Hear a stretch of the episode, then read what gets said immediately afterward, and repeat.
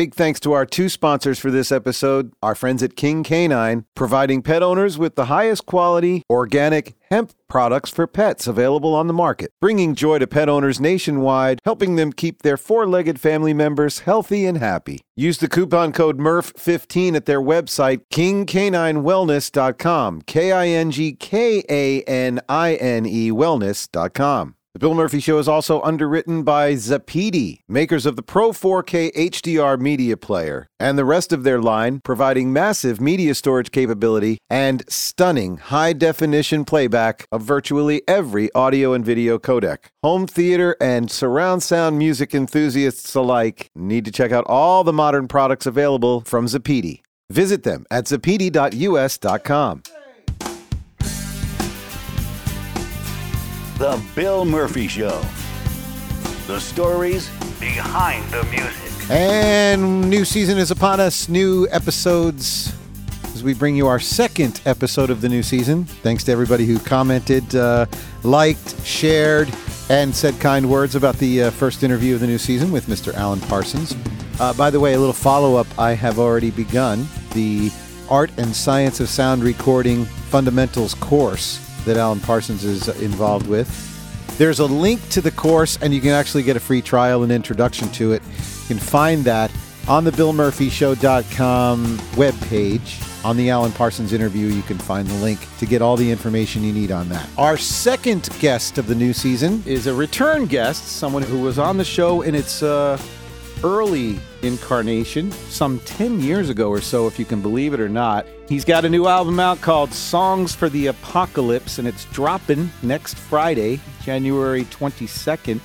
We've got uh, Jason Bieler from Jason Bieler and the Baron von Bielski Orchestra on the phone with us today. How's it going, Jason? I couldn't be doing any better, man. Thanks for having me. And I do believe I'm the first, since the buzz has been out, um, all the interviews and I've that I've heard and the, uh, the, even the reaction videos that I've watched, I think I'm the first host to actually pronounce the name of the band correctly. Yeah, that was a prize we were going to give away uh, to uh, one lucky journalist who actually said it first. I think you're going to be a shoe in for the uh, Samsung uh, toaster, right? I think I'm in the I think I'm in the running for that. Did you ever think Bielski would be pronounced weird? Was that people just skipping over your sense of humor? Well, considering that I grew up as Bueller in school, I, I really had no idea what was going to happen. Um, but I just knew I just knew it would provide fun for the kids. All right, note to self: scratch out the note to where you say Beeler. Anyone? Beeler? Anyone? Okay, skip that part here.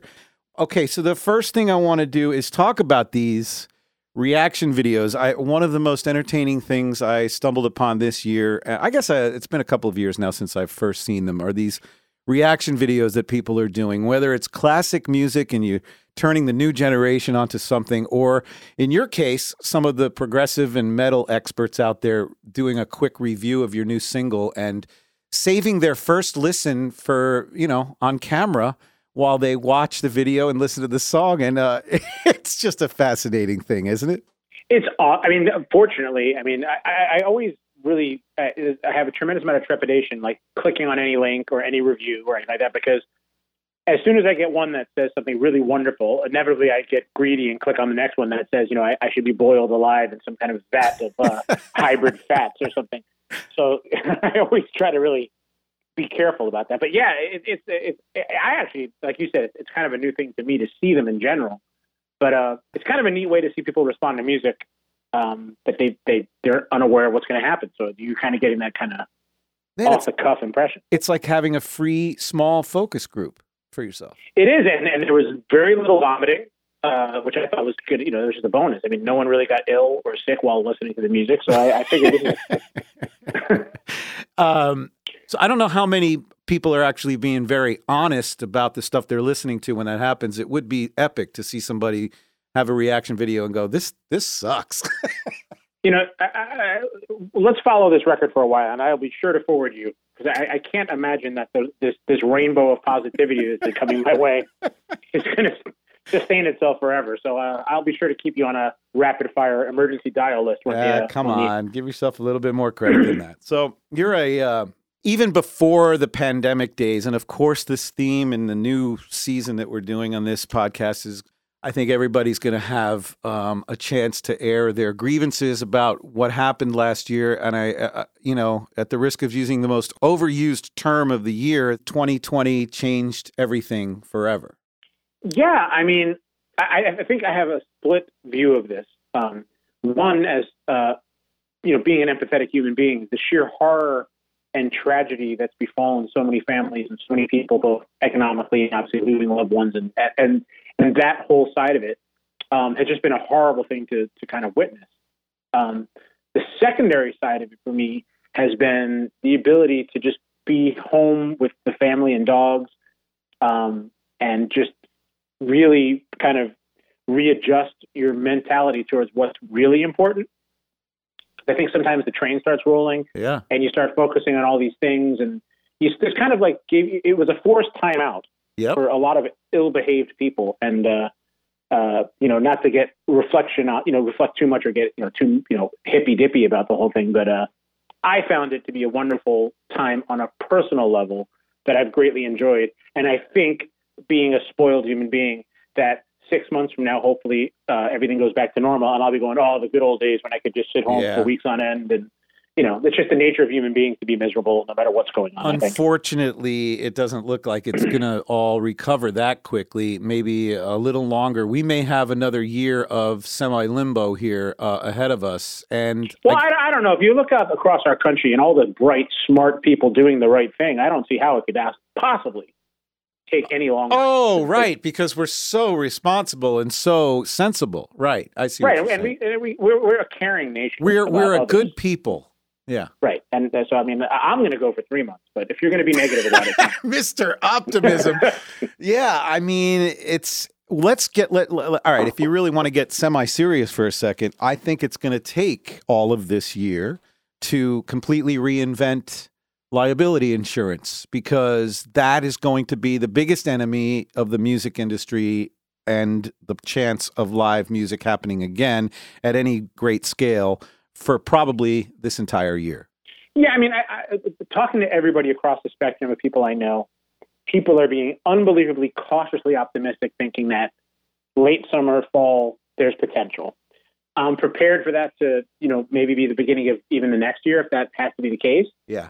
Um, but I, I, think you're going to have a lot of people that, as, as, the vaccinating starts to ramp up, not only here but globally, I, I, think your bigger issue is going to be you're going to have a chunk of people that are not going to get vaccinated for whatever their reasons are, and how you deal with that yep. at a show. Yep. Uh, and and do you have to show an ID that you've been vaccinated? And, and this, I think that's going to cause a, a, a, just a slowdown of uh, anything. And I mean, to me, I'm I, I'm all for people having their own view on things, but I mean, I see these people in 7-Eleven eating pickled pig's feet and they're concerned all of a sudden with what's in a vaccine. Uh-huh. Like, uh, like, like, like, that's going to ruin their life. Right. Um, right. It's like, you know, you're drinking power energy drinks full of sugar and caffeine and all kinds of chemicals and rapid fire energy and Viagra and every other kind of thing. But, you know, a vaccine is definitely pushing it way too far. Yeah, there's so many challenges. I guess where I was going with that was you being the um, well versed and seasoned self promoter that you are. You've really even like I was going to say before the pandemic even occurred. You you were very good at that. That whole process has to be rethought, and now it's not as easy to self promote when you don't have the chance to get up in front of people in a live setting. So how have you adjusted? You to, yeah, I always drew it up as I am going to probably make at least in my mind, the best record I've ever made and build my career to this point uh, where the world will end and no one will ever know it happened. Uh-huh. Um, is, is, I kind of anticipated the apocalypse. Oh, uh, okay. Uh, you know, so, so, you know, I had no delusions of grandeur that you know I I do this thing and everything would go flawlessly. So, so you're saying it, you came up with the title of the album before 2020? I, I as a child, as a young child working with people. Thinking ahead some 35, 40 years later. I mean, right. I mean, have you sat in traffic? I mean, it doesn't take a genius to come up with this title. Uh, right. But all I do uh, when I sit in traffic is fi- is figure out ways that they could fix the uh, traffic light synchronization in this country. It's ridiculous now that you bring it up. You know exactly. So, anyway. but yeah, I mean, no, I mean, all, all that being said, I mean, I've been really fortunate to have a group of people that have kind of you know, we've actually stayed more in touch since the pandemic in terms of social media and things like that. Yep. And we've developed this little kind of cool thing, and we're all looking forward to you know getting back together. And you know, we we, we Jeff Scott Soto and I were doing a bunch of shows together acoustically, which was just an absolute blast. And you know, um, whatever capacity rolls towards me, I'll I'll be happy to take them. And I'd love to take this record out, um, you know, with a full band and and unleash it on people because I think it's a challenging record. I mean, I think in both ways. I mean, but to pull it off live, Yeah. you know, will be uh, will be great. And um, so I'm looking forward to that, and I, and I hope it's sooner rather than later. But um, I mean, all you can do is what you do. I mean, you can you can just you know. Fortunately, I've constantly been in touch with basic people that I've been with. Um, so I'm not trying to forge a relationship with them uh, at, at the last minute. I think a lot of people kind of got caught off guard and maybe didn't spend as much time um, doing that. And then all of a sudden they're trying to, you know, everybody on earth found themselves trying to sell a live stream uh, or try to, you know, make micro Facebook payments on their, you know, Facebook live streams. And I think that, you know, obviously presents a huge challenge. I mean, for Yeah. me, like I've never had a record do better in terms of pre-sales or support ever. Um, I, I- I think yeah. I think people are hungry for music and more material. They can't go out and see shows, so they want to hear what everybody's doing. So that could be a one of the benefits of the times that we're living in. yeah, I mean, you know, like, like I mean, I, I always like to pretend like I know what I'm doing, uh, but my life is a series of happy accidents. Uh, so, it, you know, this happened to work out brilliantly for me because I was planning on doing the record starting last year. That's when I was talking about doing it. And uh, I think I had done like the last Monsters of Rock cruise, and the pandemic was just starting at that point. Like it was like, oh, there's a cruise ship in Japan that's been, you know, uh, quarantined, and it was just starting. But what wound up happening for me was that I- was able to work with all these friends of mine that I, I love and respect, but it would have never happened otherwise because everybody would have been touring and doing their own things, and it would have been insane. So trying to make the most of a horrible situation, I figured I literally figured I'd ask like 30 of my friends to participate, and you know, four or five would say yes, Right. and and everybody said yes, uh, to the point where I didn't even get to put some people on the record, or we didn't get to get because we didn't have time, and the you know the record can only be so many. It's a double album as it is. Mhm. Um, so even like even Corey Taylor uh, from Slipknot wanted to do something, and um, there's just so many more people I was going to work with. So it, that whole the whole process for this record um, just couldn't have worked out better. And was it all done virtually from different locations, or did you manage to get some of it in the can before everybody started locking down? No, I started this record from scratch, including the writing in March. Oh Um, wow. Okay. And so I uh, guess and we yes, were- it was virtual for the most part. Absolutely. I mean, everybody, you know, everybody was able to, you know, I mean, everybody fortunately in this day and age has pretty great home studios and um, was able to fire stuff off. And uh, yeah, so it was, it was a really interesting process. And I think in a lot of ways, I mean, obviously you're a musician for years as well. So it, it- it was kind of neat because I wasn't, one, I didn't want to produce anybody. You don't need to call up Bumblefoot or Butch Walker and tell them how to do their thing Right. but it was kind of nice not to be there because it let them do whatever they wanted to do Yeah. and develop that idea without someone's face going like hmm or uh before you even get the the juices flowing so Yeah. the absence you know my absence which is not the first time people have said this um, but it, my, my absence worked in my favor uh, I think in, in this case, uh, everybody was able to really just freely be creative in their own environments, work through the parts. And I mean, to a person, I mean, every time I opened the files, it was just like, oh my God. Like, yeah, I you would get have a never thought to do that. pure you get a pure representation of their interpretation of what's going on, which probably serves the music well. Yeah, I mean, I, I think obviously the, the main point is each one of these guys in their own right is a badass. Right. So you don't, it's not like you're going to get something back from David Ellison that he can't play bass or something, you know. Yeah. Um, so when you pick great players, it's amazing how often great things happen.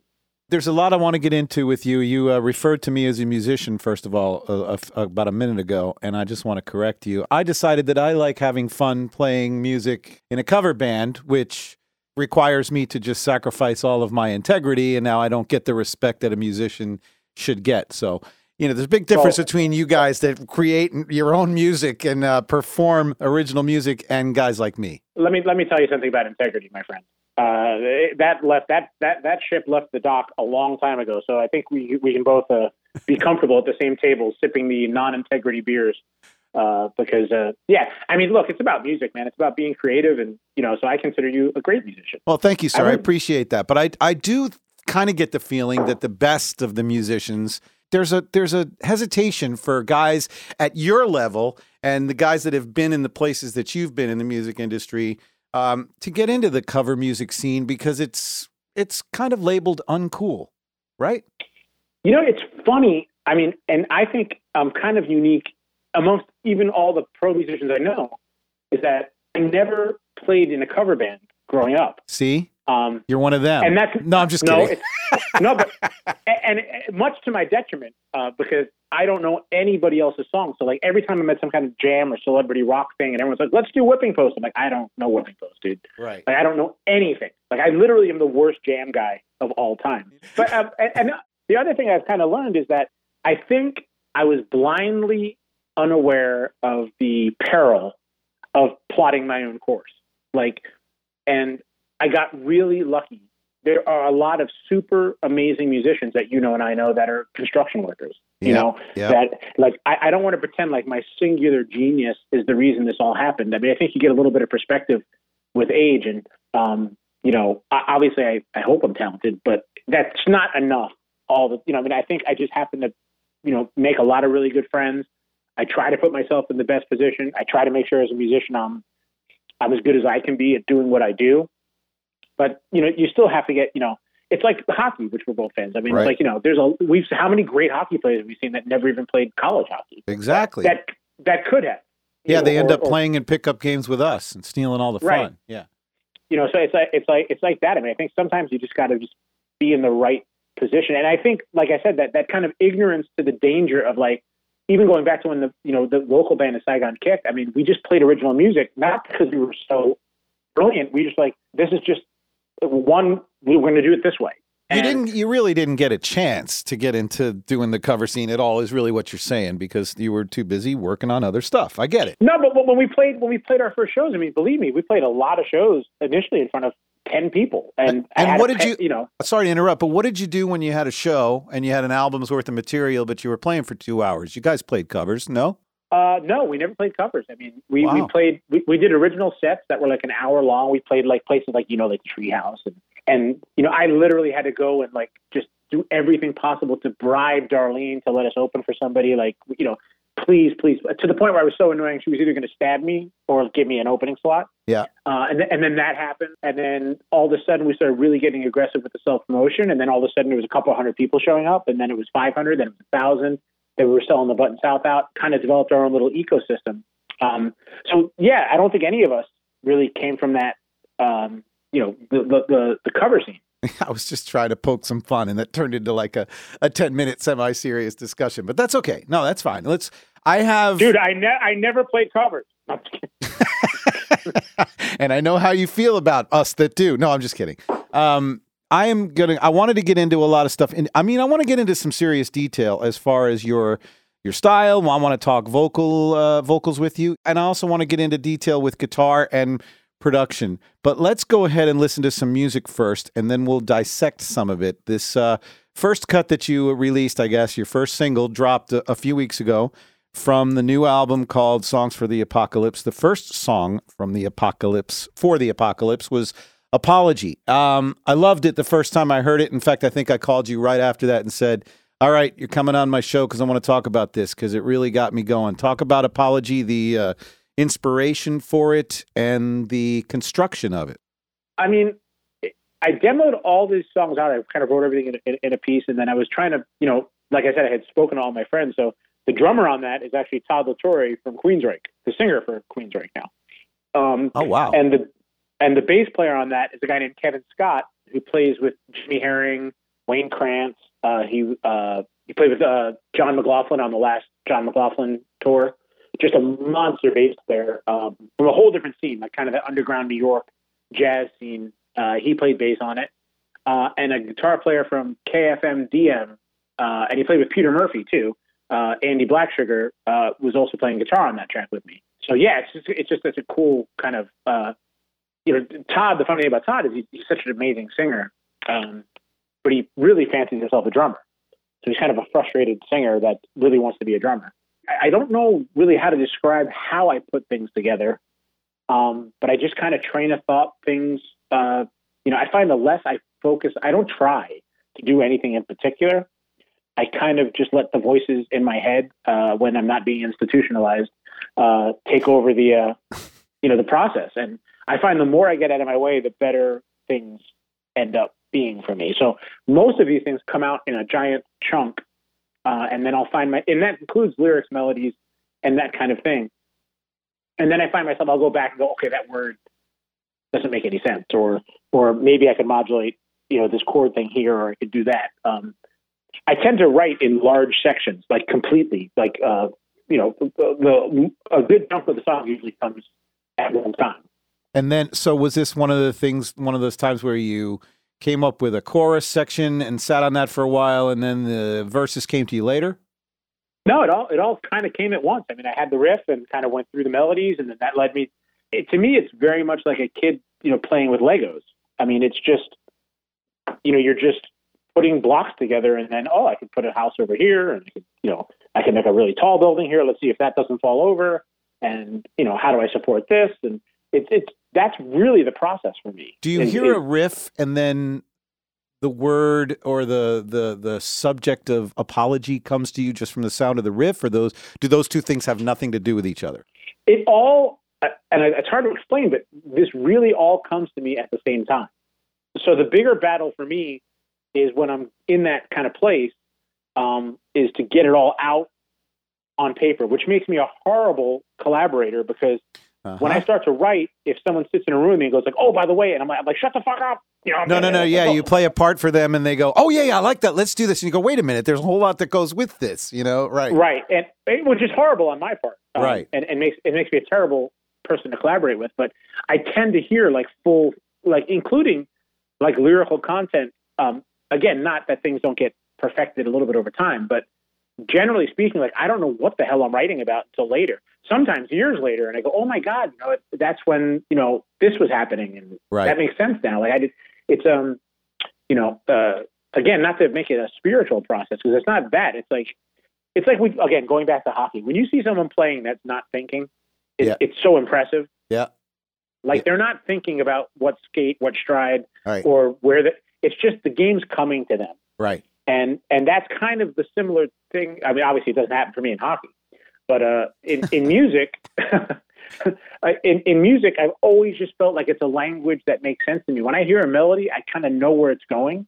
Uh, for the same reason where i can listen to songs i've never heard before and kind of make assumptions of what's going to happen like i'm sure you can do the same thing not a not a superpower by any stretch but Right. Right. it's it's always just made sense to me, like music. Um, that's where a lot of things don't make sense to me. Like I'm terrible at math yeah. and things like that. But um, music, it's always something that just it's never a problem. I could literally write songs all the time. This motif of a uh, uh, big top show, the circus motif, is the explain a little bit about how that fits into the theme of the album. It just this whole. I, I don't think it's a theme album so much, but it definitely has this vibe of this kind of undercurrent of a old timey vaudevillian, creepy freak show. Uh, you know, B or C market circus gone wrong. Uh, Pretty good. You know, I I, yeah. I see exactly what you mean. It's apology, songs for the apocalypse, Jason Bieler, and the Baron von Bielski Orchestra on the Bill Murphy Show.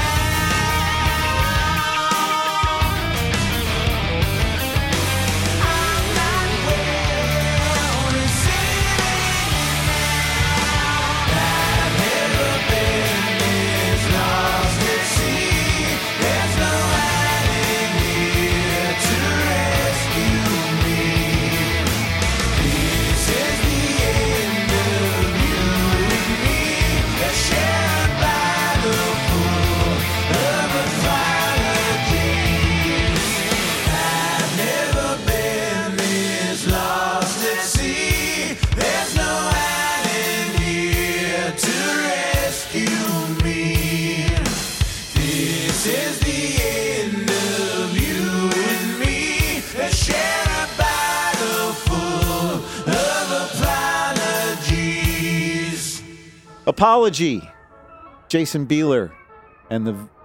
Bar- it is tough to say the Baron von Bieler Orchestra. now you're losing the toaster. Yeah, I just sacrificed my toaster.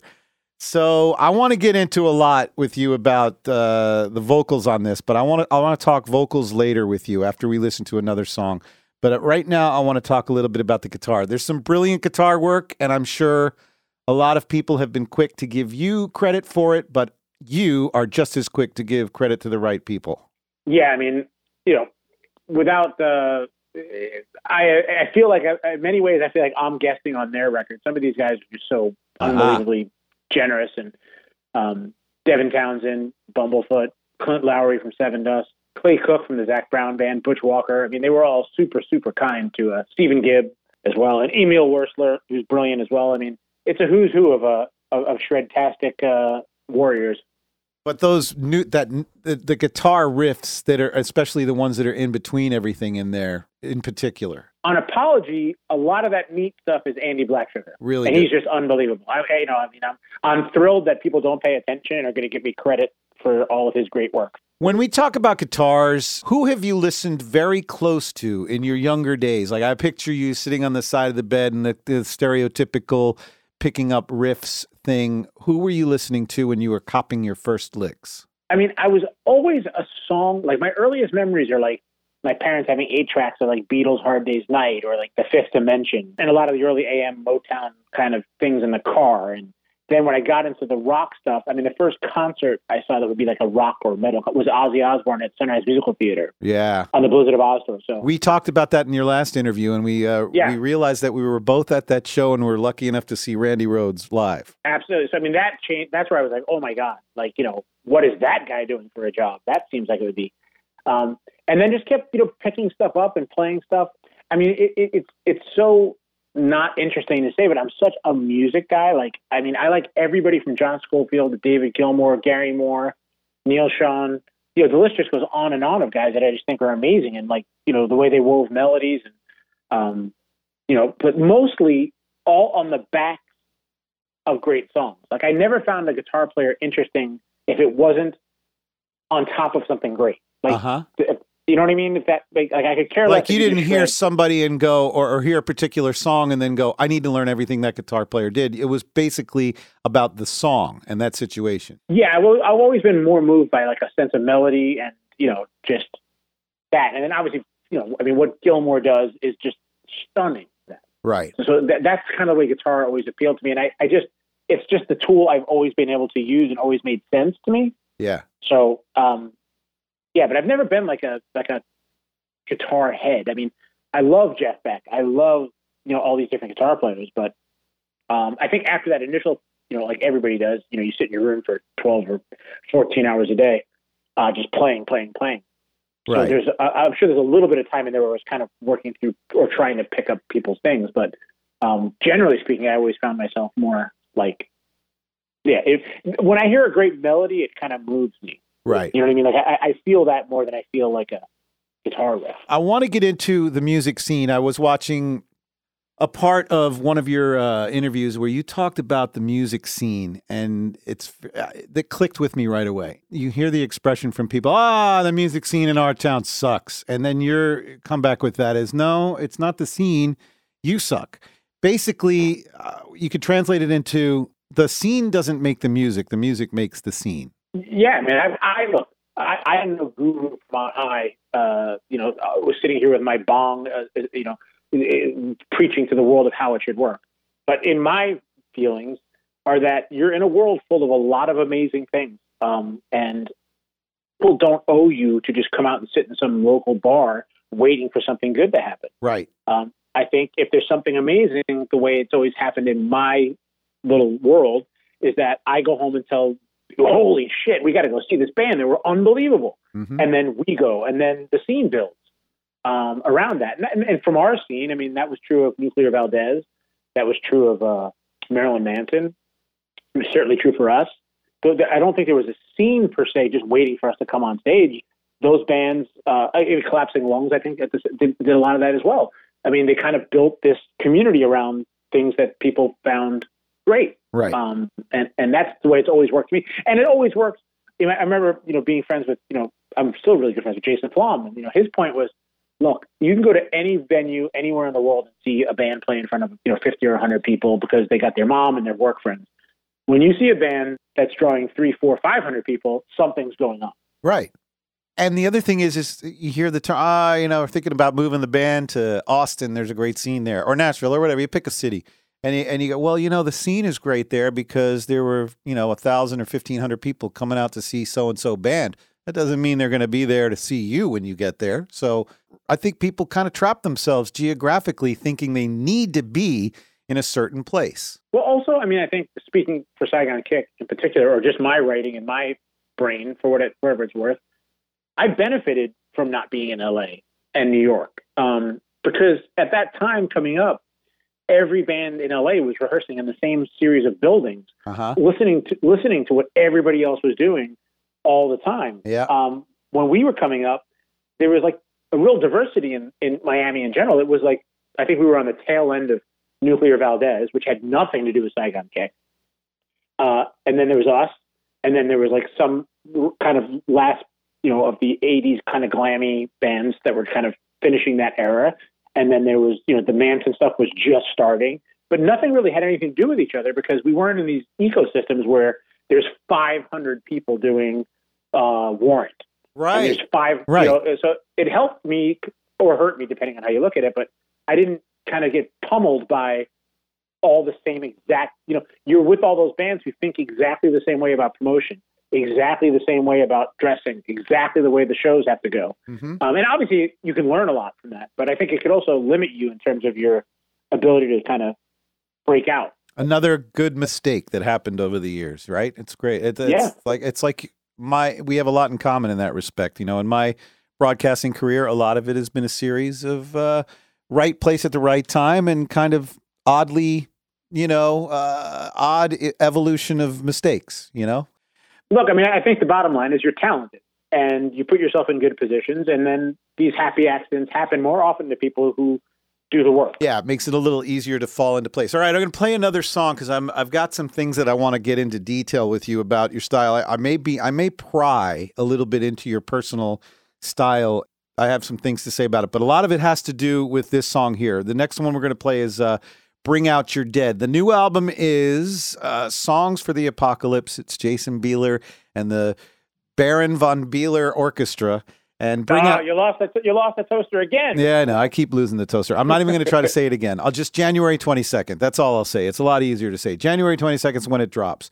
So a little about Bring Out Your Dead. So you can uh, intro this like a DJ here. Tell me a brief, quick one paragraph story about the song and then intro it for us. You're going to hate my descriptions of songs. I mean, to me, it's just the, the riff kind of came, um, and the melody soon thereafter, and uh, you know, it all kind of flowed into this bizarre, you know, sonic playground where I put sharpened, horrible toys out there for the kids to play with. Same story as Apology.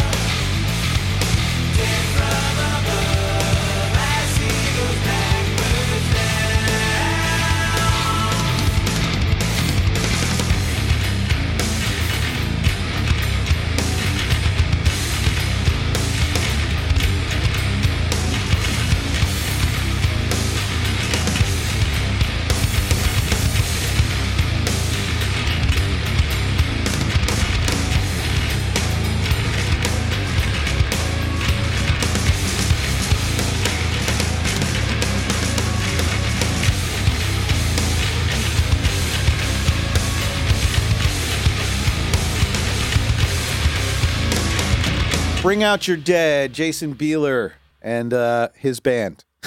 and that and that that that song just to, to recap that song that has David Ellefson from Megadeth on bass.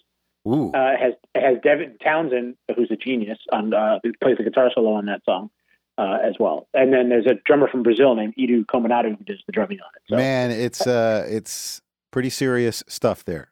I want to make this comparison, and I've been toying it with with it in my head, and I'm hoping that it's just funny to you, but it also may click a little bit.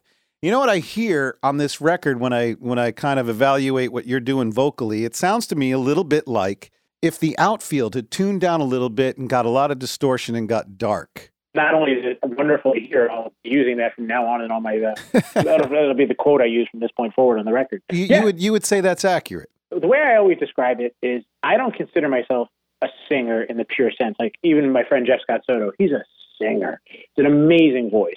Um, I consider myself fortunate in the sense that I have a sound, and some of my favorite artists have a sound. You know, uh, Tom Waits has a sound. Um, you know, I always wish I could have been Steve Perry or Robert Plant or Ronnie James Dio. Dare I say that it sounds to me like there's a fear of you being front and center in a solo vocal situation, so that you've compromised by by creating a second voice and a sound out of two voices, which is great. But is there anything to that? Um, I don't know. I think I've always kind of thought about vocal melody this way. So I don't. I don't mind. I don't mind singing. Uh, I, I don't. I just. I kind of think. Uh, I mean, I kind of know what I do, or I know what I sound like, or how I sound, and like you said, for better or for worse, I think it's got its like identifiable thing. So I don't. I mean, I'd love to be Sam Cooke. Um, Right. You know, or be able to sit there, even like some of the stuff I've heard you do. Like I just don't have that thing. Um, you know, even when I say like when I do these shows with Jeff Scott Soto, the the joke I always make is like I always feel like I'm on like you know America's Got Talent and I'm about to get kicked off when he starts singing. Like you know, you know, you know we're gonna go with Jeff. You know, Jason, you you got a great personality, and we're hoping you come back for next season. But uh, we think we're gonna because I, I- I think you know, but but not to be too self-deprecating. I mean, I'm very confident in what I do and proud of what I do. It's just not, you know, I- it's more in that sense. Like the singers I've always loved, are like Perry Farrell, uh, Bjork, Uh huh.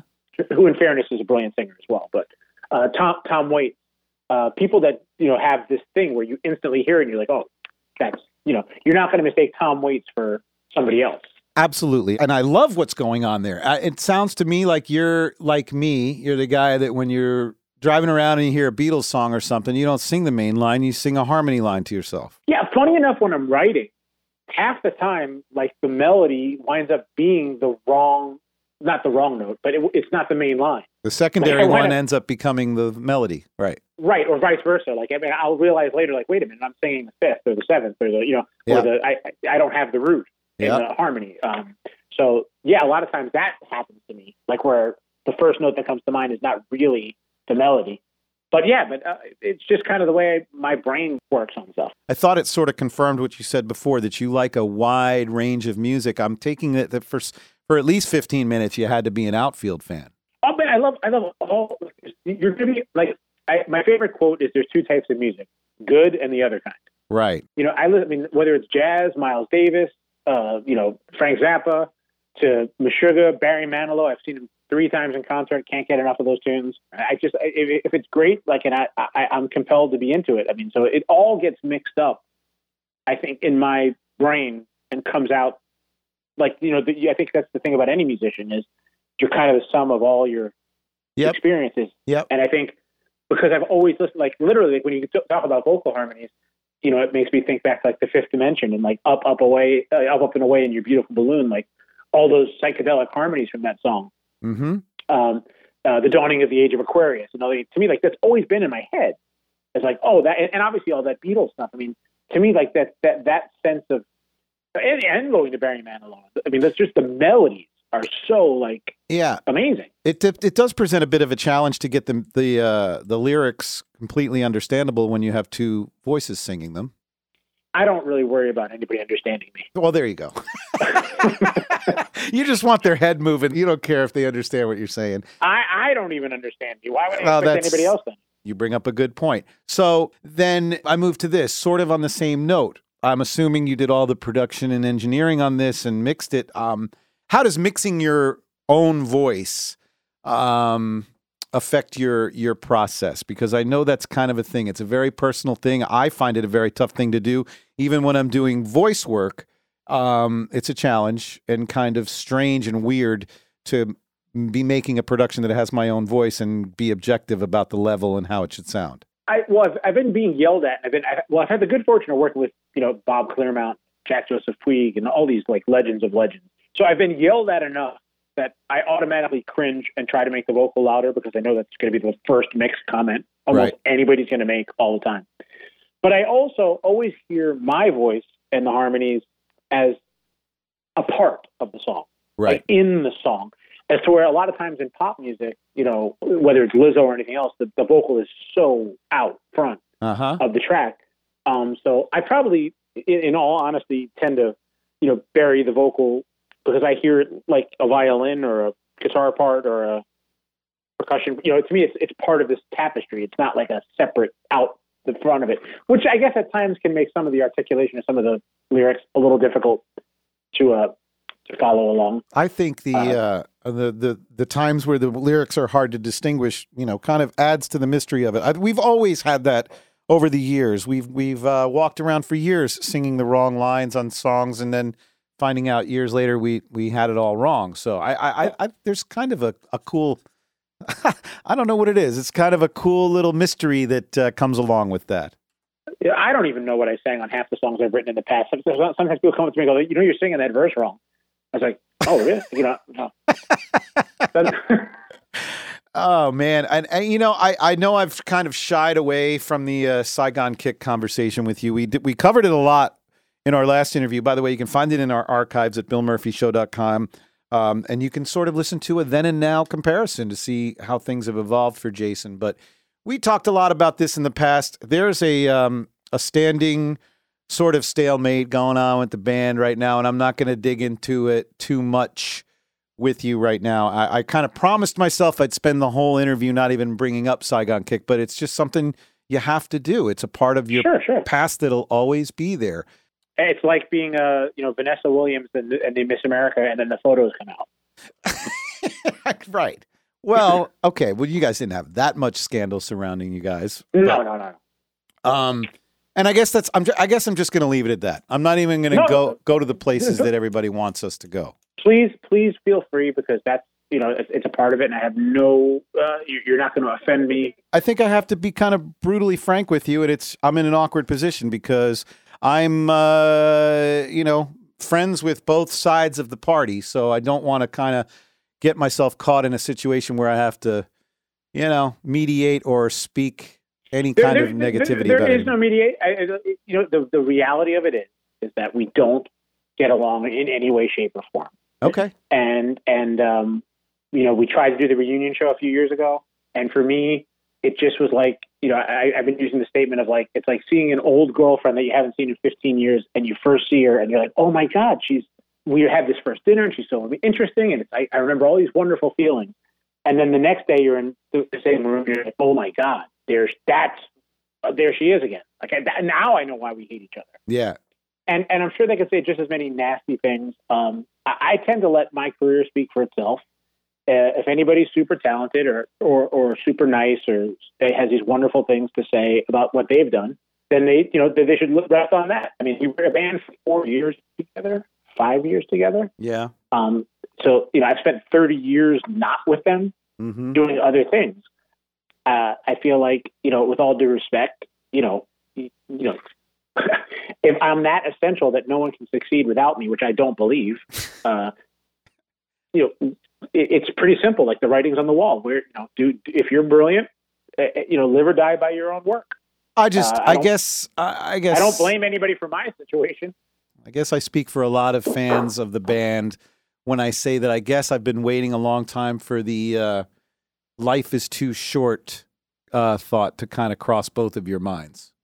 No, I think I think that life is too short, um, and I don't carry a grudge. Like I'm not going to sit here, unlike some of the other people. I'm, you know, I'm not going to get into this he said, she said, and, and, and the ugliness of it. That that's I just have I don't have any interest in that. I wish them all, you know, well and success and happiness. Um, so it's not like I'm bitter about it or mad, as much as you know.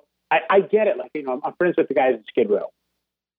So, for example, like as a fan, like I don't care that they don't get along. I just want to see the band that I love those songs with.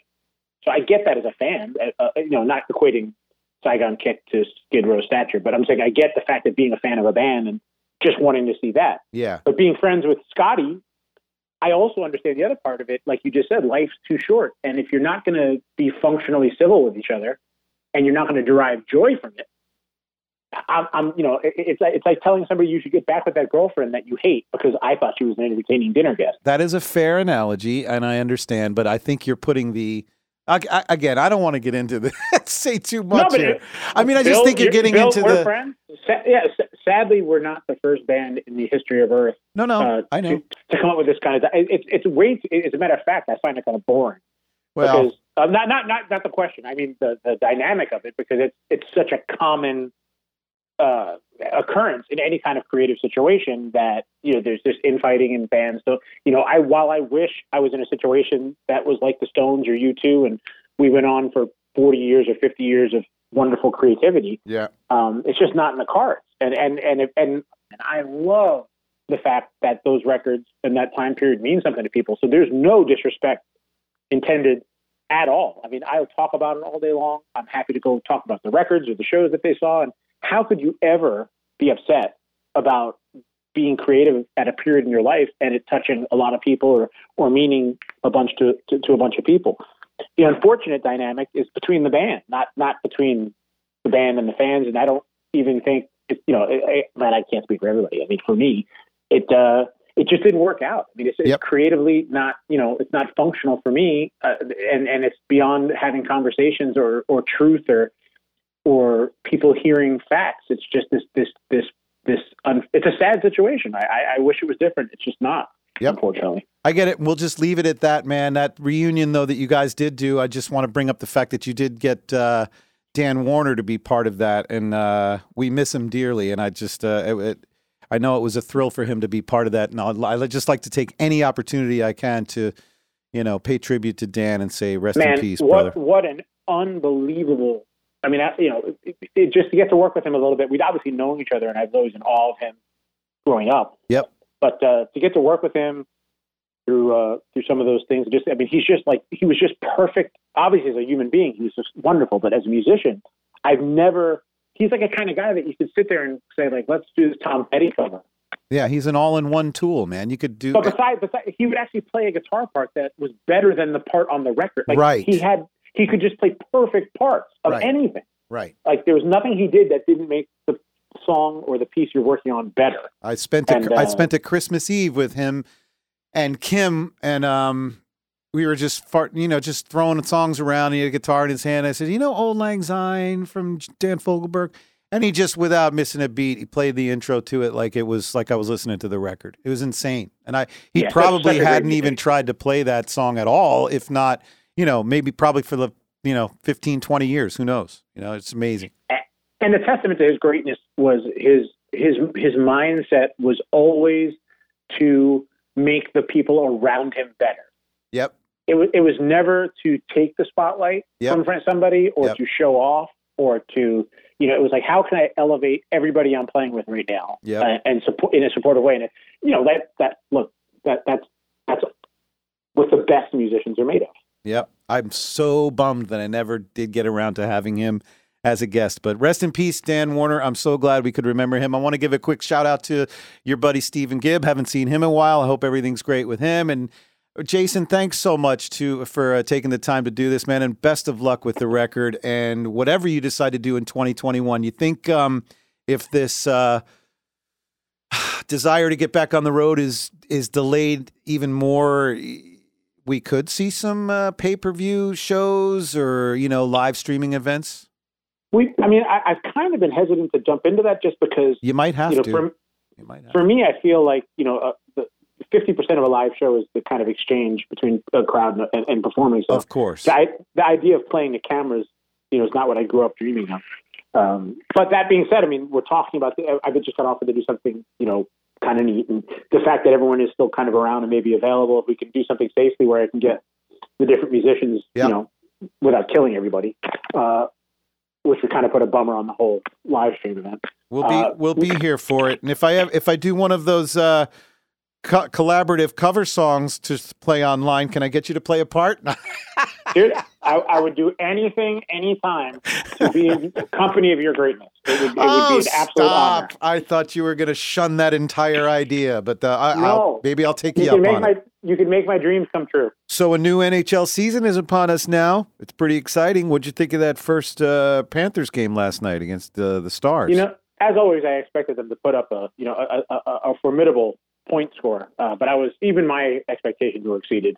it's incredible, and it, it's gonna. It looks like It's this just- may be their year. You know, if, if there's one disappointment, it's that once again my draft number was not called this year. I thought for sure I'd get like a pro tryout for camp or something, but You've been uh, waiting for that for like thirty years now. I got news for you. I don't think it's going to happen, Jason. is it because I'm too explosive my skating? Is that Yeah, you, You know. yeah, you put the game on a on a level that people can't follow, so that's why it doesn't happen. You know, it is. Like- uh, you know, on that note, it's kind of um, a, a little disappointing to watch the NHL. I know it's the start of the season, but man, when we just got done watching the uh, World Juniors, this is like a different sport.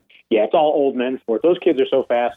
Um, it's, so you're saying I should I belong more in a World Juniors type game? Yeah, I, I would. I, yeah, I'm- I, I'm- I think you'd fit in better there. Yeah. Well, I master like the I'm the master of the off speed hockey line, like where the other team assesses like, is that guy even moving? Is he coming at me, or is he? Go, is that a line change happening, or is this like what what is happening? And they all get distracted while the other side of the team actually goes down and scores.